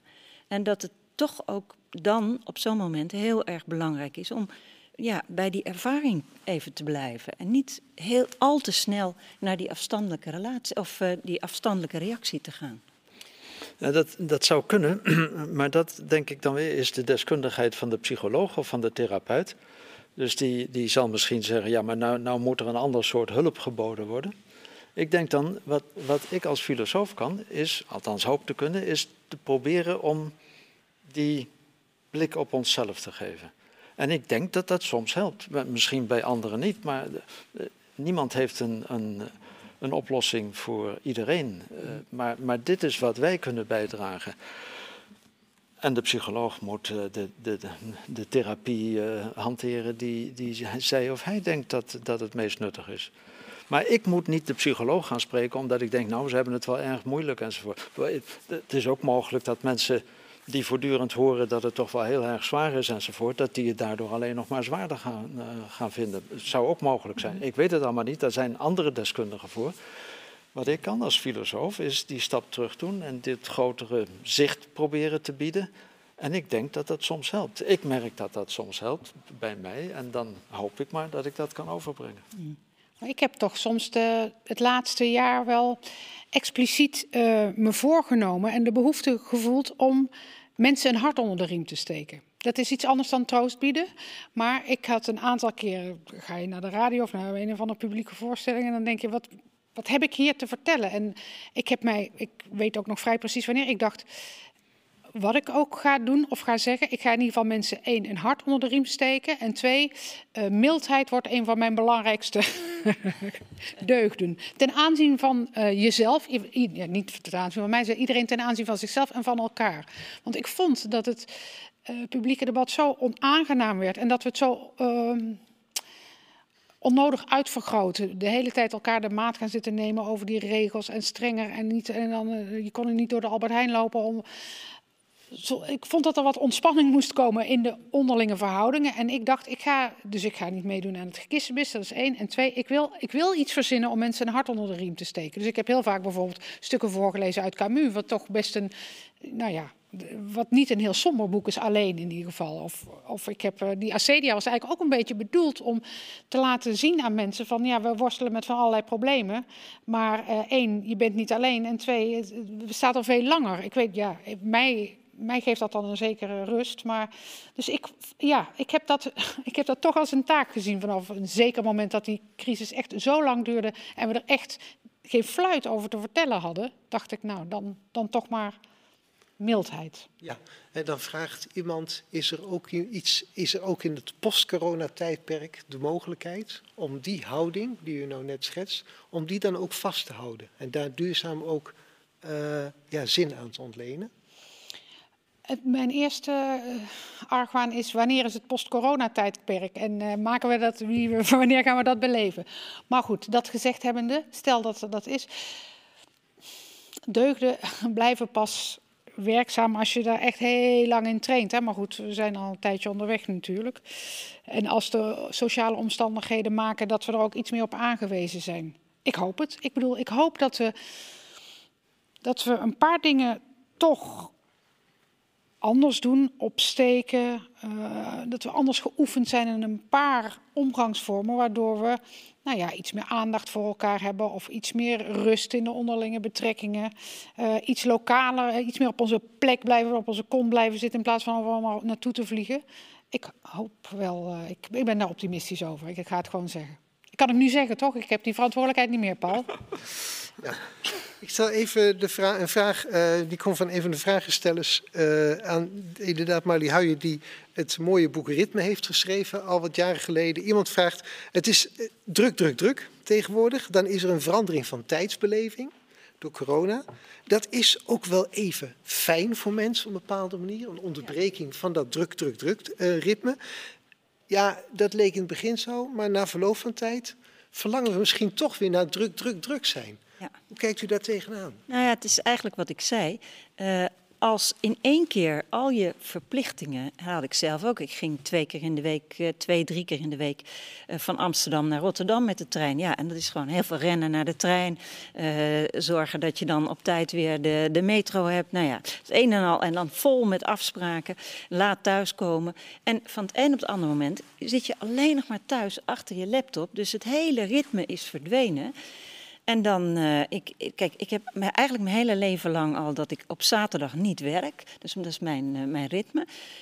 Ja, ik vind het bijna niet meer vol te houden, want ik weet het verschil vaak niet meer tussen een vrijdag en een zaterdag. Al die dagen gaan hetzelfde eruit zien. Dus in eerste instantie denk je inderdaad van, ah, lekker, ik hoef niks. Maar na een paar maanden, ja, dan, dan is het echt, dan zit je te verlangen naar, mag ik weer gestrest uh, naar de trein uh, rennen, om maar een ritme te hebben. Want ik wist natuurlijk, bij mij is het ritme betekent heel hard werken dan de rust om te schrijven, dan weer heel hard werken. En dat is verdwenen. En het volhouden van een ritme in lockdowns is echt zo verrekte moeilijk. Ik, ik zie het om me heen, dat de meeste mensen lukt dat niet. En dat geeft toch een nagevoel van verveling. En alsof de tijd uh, heel lang duurt, terwijl als je achterom kijkt, is die zo verdwenen. Is dat ook niet vanuit de deugdethiek gedacht dat we onze deugden vormen in een bepaalde omstandigheid, in een bepaalde stabiliteit, dan komt er een crisis.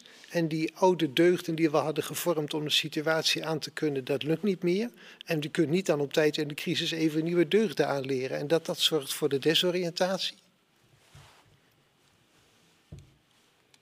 Ja, het is een. Deugden, dus deugden zijn houdingen. En, en houdingen die, uh, die, die worden heel langzaam maar zeker ingeslepen. Uh, en en die, die, die blijven nog lang doorleven nadat het slijpen uh, opgehouden is. Ja, dus als er een crisis komt, ja, dan, dan sta je met je ingeslepen deugden van de afgelopen tijd in de hele nieuwe situatie. Ja. Um, maar ik denk dat nog sterker dat je ziet hoe, hoe onder druk van omstandigheden ook andere houdingen zich kunnen gaan inslijpen. Of hoe iets wat al aan het inslijpen was, uh, ineens heel sterk versterkt wordt door hè, dat, dat, ongeduld wat ik eerder noemde bijvoorbeeld. Uh, dat, de, de moeilijkheid om te wachten, de moeite die we hebben om te wachten. Want geduld is de deugd van het wachten, zou je kunnen zeggen. En wachten is verschrikkelijk moeilijk. Dat was al zo voor ons. En dat is door zo'n situatie als waar we nou doorheen gaan, ineens nog heel erg sterk versterkt.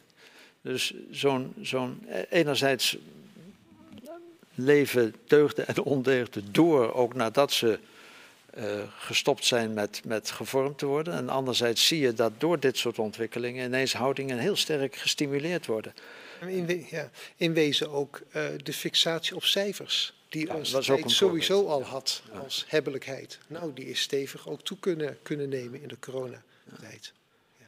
Maar die kunnen, dus als dat, als dat een beetje klopt, zo'n zo'n soort blik, dan, dan heeft dat behalve een soort diagnostische betekenis ook wel een, een praktische uh, betekenis in die zin dat je daardoor ook door het op te merken kunt zien waar je op moet letten of, of op welke punten je aan, aandacht moet hebben om te zorgen dat het niet nog sterker wordt. Als je ziet, uh, en ik zeg het met een slecht geweten eerlijk gezegd, als je ziet hoe ongeduldig je bent, dan uh, is dat in ieder geval het begin van een poging om te kijken of je iets geduldiger kan worden. Ja. Er zit heel veel tijd tussen dat begin en het succes daarvan. Zelfkennis kan tot deugdzaamheid leiden. Dan. Ja.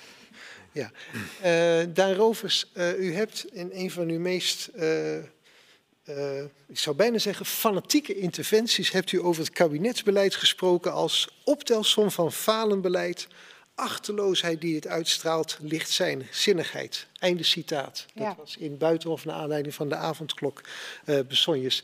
Uh, alles wat u zegt als denken des vaderlands kan tegen u gebruikt worden, zo merkt u uh, wel. Een vraag stellen, die stelt hier de vraag. Je zou kunnen zeggen dat kabinet en OMT een tunnelvisie hebben ontwikkeld. Uh, dat kunnen ze als politiek moeilijk erkennen. Zou de filosofie daar nou direct ook een bijdrage aan kunnen leveren? Ja, dat is een ontzettend goede vraag. Ik zit met die vraag. Ik bedoel, um, dat, de, die uitzending bij Buitenhof ging eigenlijk over nou, het kabinetsbeleid. En mijn, mijn onderwerp was, we zitten nu, we zijn aan het crisisdenken. Dus we zijn bezig met wat gebeurt er nu en hoe moeten we nu handelen? En, en die cijfers van de dag en de, en de, maatregelen van de komende drie weken. En we zitten maar met de overbelichting naar, naar die ene stip te kijken waar we zelf op staan. En dan zie je dus, dan krijg je dus de hele tijd die zaagtand waarin je geen afstand neemt. Inderdaad, niet die blik op de lange termijn uh, legt. En, en crisisdenken kent een aantal uh, kenmerken. Het eerste is, alle neuzen moeten dezelfde kant op. Zo'n OMT spreekt met één mond, een kabinet ook. Dus als je een besluit neemt, moet iedereen erachter staan. En het tweede is, het is dus een soort groepsproces en het is altijd heel acuut. Dus je kunt weinig je kunt weinig twijfel uiten of je kunt weinig afwijken van die mening. En ik heb er wel een beetje het werk van Daniel Kahneman bestudeerd. En die, die, die noemt dat natuurlijk een ontzettende bias. Hè. Je ziet helemaal niet meer wat er om je heen gebeurt. Nou, wat doen nou die, die teams? Dus ik had in Buitenhof ook gezegd, je moet dan eigenlijk een soort uh, experiment doen, à la Kahneman, een premortem experiment. En dan moet je eigenlijk proberen met het team wat die beslissingen neemt, uh, om, om te bedenken, wat nou als het helemaal misgaat? Als het helemaal niet werkt, die lockdown, of als die vaccinatiestrategie, als er helemaal niks van terecht komt, die gedachte moet je toelaten. Nou, hartstikke leuk. Telefoon natuurlijk, uit Den Haag. Of ik, nou, nou het telefoontje was al geweest, maar toen mocht ik iets eerder komen. En dat vind ik heel waardevol, hè, dat ze dan mij uitnodigen om dat nog eens te vertellen daar. En ik afgelopen weekend was bij uh, Buitenhof Ramsi Nasser. Die heeft ook altijd een beetje tegendraadse opvattingen over de rol van verbeelding. Die vertelde wat hij deed de laatste tijd. Die was in Den Haag geweest en bij een burgemeester. Die heeft dezelfde uh, balboekje als ik. En dat is enig. En dat vind ik waardevol. En tegelijkertijd denk ik, je moet het niet uitbesteden aan iemand die je één keer tussen de middag als een soort variété-act iets laat vertellen over dat je op een andere manier zou moeten denken en dat je een beslissing op een andere manier zou moeten nemen. Want wat heb je daar nou precies aan? Dat is eigenlijk precies mijn, mijn, reserve bij mijn eigen optreden. Ik vind het hartstikke leuk, ik steek er zelf veel van op. Maar ik denk dat je uh, kritisch denken niet kunt uitbesteden. Ook niet in een team, ook niet door een filosoof een dagje mee te laten lopen. Ook niet door een kunstenaar een keer wat ideetjes te laten spuien. Je moet volgens mij als, als team zelf, in zo'n geval, kijk, als je het werk van Kahneman serieus neemt, moet je zelf allerlei technieken en procedures incorporeren om uh, te zorgen dat je niet in zo'n groepsproces tot een tunnelvisie komt. Maar een uurtje een filosoof helpt eigenlijk niet. Hoe, hoezeer ik soms die rol volgens mij ook wel eens vervul. Dus kan de filosofie helpen? Ja, maar alleen als je het echt serieus neemt misschien. Ja. Dat is mijn antwoord, vrees Dus u zou eigenlijk aan de volgende denken willen zeggen... vraag aan mensen even vooraf of ze me serieus nemen. hoeveel tijd hebben ze? en hoeveel tijd uh, hebben ze? U gaat uh, sociaal-wetenschappelijk experimenten à la Kahneman... niet met groepen mensen aan, neem ik aan? Ik weet het niet. Ik moet kijken wat, wat er op mij afkomt. En ik ben, ik ben in eerste instantie bereid om van alles en nog wat te proberen. Maar, maar ik vermoed dat, dat ik dezelfde uh, ervaring zal opdoen als, als Daan nou weergeeft. Maar tegelijkertijd denk ik daarbij, natuurlijk, het is niet opgelost met een uurtje een filosoof uh, erbij halen, maar als het je lukt in dat uurtje om iets van dat vuur, van, van dat plezier van het denken over te dragen, dan is het in ieder geval een begin. Ik, Ze belde meteen terug. Ik mag nog twee keer komen. Dus het zijn alweer drie. het, het, gaat inderdaad om, om je zou het moeten kunnen brengen op een manier die aanstekelijk is. Je moet mensen inderdaad besmetten met het virus van de filosofie. Ja, en kan sociaal-wetenschappelijke kennis, want psychologen proberen mensen ook wel eens aan te steken. En het boek van Kahneman, dat passeert uit de revue in het uh, boekje dat uh, recentelijk uh, door Mark van Dijk is, is geschreven. Kan sociaal-wetenschappelijke kennis ook daarbij behulpzaam zijn om mensen aan te steken? Of is de filosoof echt een heel ander wezen dan de sociale wetenschapper? Ik denk dat filosofie heel iets anders is dan wetenschap. Um, sociale wetenschap is een wetenschap. Sociale wetenschap probeert zich ook uh, serieus genomen te voelen door zoveel mogelijk wetenschap te zijn. En daar heeft de filosofie geen last van, door zoveel mogelijk serieus genomen te willen worden door wetenschap te zijn. Nee, dus filosofie heeft, uh, loopt daardoor heel gauw het risico, wat jij ook noemde, dat je als de, het variété, variété act uh, in een feestprogramma wordt opgenomen of zo. Iets leuks met een filosoof. Ja. ja. Nou, dan kunnen ze mij bellen, Paul. Dat is niet probleem. Dat doe okay. nog wel even. Dankjewel. Uh, maar even het onderscheid tussen, tussen inderdaad, wat, wat maakt dan filosofie niet wetenschappelijk?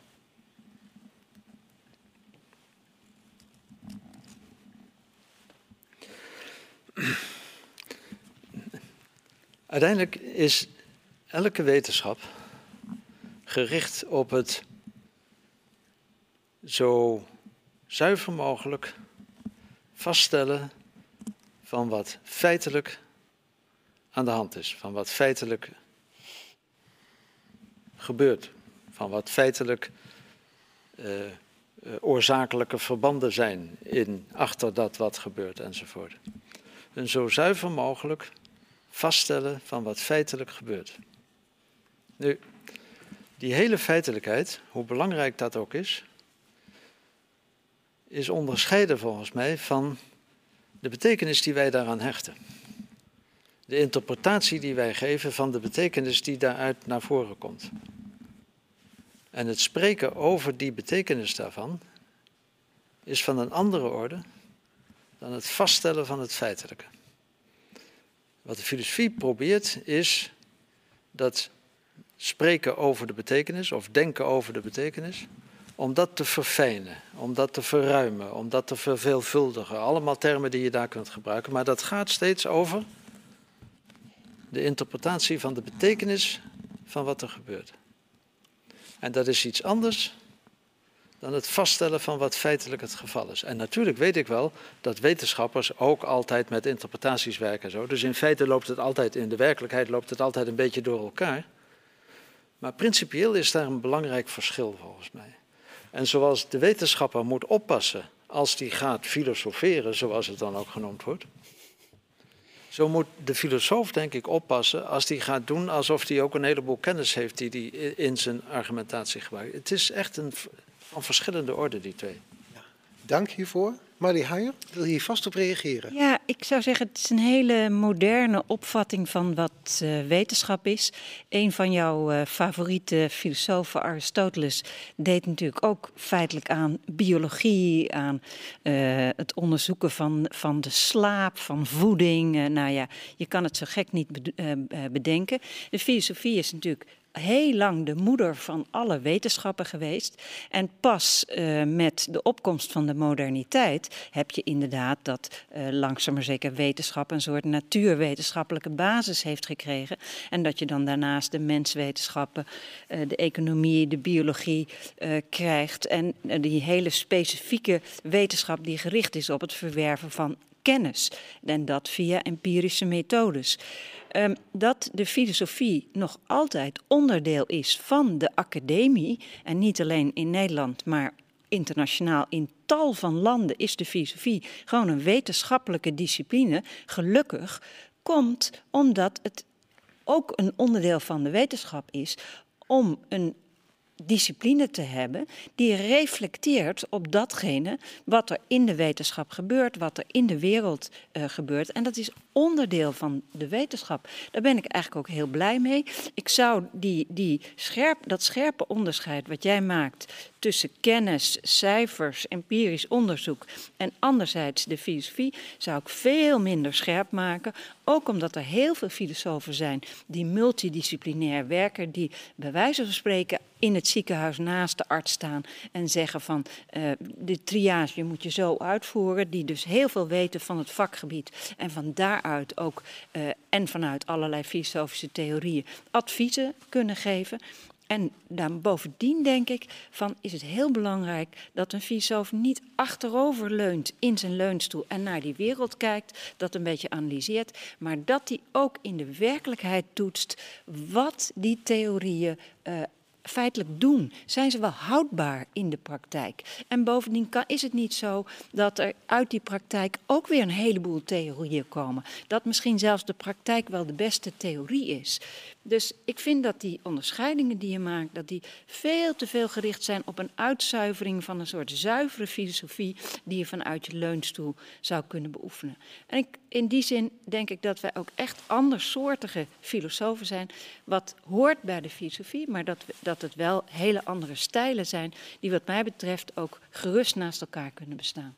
U hebt daar straks als voorzitter van de stichting aangegeven dat jullie heel verschillende denkers, denkers des vaderlands benoemen. En u bewijst dat nu wel zeer nadrukkelijk door het heel erg niet eens te zijn met een andere denker. Heel ik, mooi ik zo. Ben, ik ben even geen voorzitter nu, hè? Ik ben gewoon, en zelfs ex-denker. Precies, en van die meningsverschillen leeft de filosofie ook. Paul Tonger wil hier vast op reageren, maar daar heeft hij twee jaar de tijd voor. Ik stel voor dat we Daan Rovers... Ik stel voor dat wij daarover als laatste nog even het woord geven over dat spanningsveld dat hier net op tafel lag. En dan moeten we helaas naar de afsluiting van de avond. Maar ieder van deze drie zullen we nog vaker kunnen terugzien de komende tijd. Daan? Nou, heel kort. Ik, vind ik hanteer ook graag het onderscheid tussen uh, uh, laten we zeggen, wetenschap, weten en denken en dat het iets anders is. En tegelijkertijd is het natuurlijk zo simpel niet. Het mooiste voorbeeld vind ik altijd Bruno Latour, inderdaad, hij is al eerder genoemd. Uh, we, moeten, we weten in de filosofie toch inmiddels ook wel dat cijfers nooit zomaar cijfers zijn en interpretaties nooit zonder enige kennis, uh, voorgegeven kennis. Um, uh, gestuurd worden. Dus ik denk eigenlijk dat, dat dit ook nog weer veel complexer is dan we denken. En eigenlijk het belangrijkste wat ik wil zeggen als laatste is... Paul van Tongeren heel veel su succes en ook heel veel plezier wensen de komende twee jaar. En ik wens ons ook heel veel plezier om te luisteren naar wat jij ons allemaal gaat vertellen. Dankjewel, Dankjewel uh, Daan. Dames en heren, er zijn heel wat avonden die worden zinvol gevuld door een denker des vaderlands. Vanavond had u drie voor de prijs van één. Ik hoop en ik denk dat u daar heel wat van hebt uh, opgestoken. Ik dank u heel erg voor uw aandacht. Natuurlijk, dat kon vanwege de sprekers. Heel erg dank, jullie drie, denker en voormalig denker des, uh, des vaderlands. Mooi deze botsing van meningen waar af en toe een vonkje waarheid uit naar voren kwam. En dan rest mij nog u aan te kondigen de eerstvolgende livestream van Radboud Reflex. Donderdag 8 april gaat het over de toekomst van de kat. Door moraalfilosoof Rutger Lazau. Ook dat is een filosofisch onderwerp, reflexief onderwerp. Vond u dit een leuke avond? Dan wijs ik u graag bij op de mogelijkheid dat u een donatie kunt geven aan Rabout Reflex via de donatieknop op onze website. En nogmaals, dank u allemaal hartelijk voor het kijken en graag tot een volgende keer.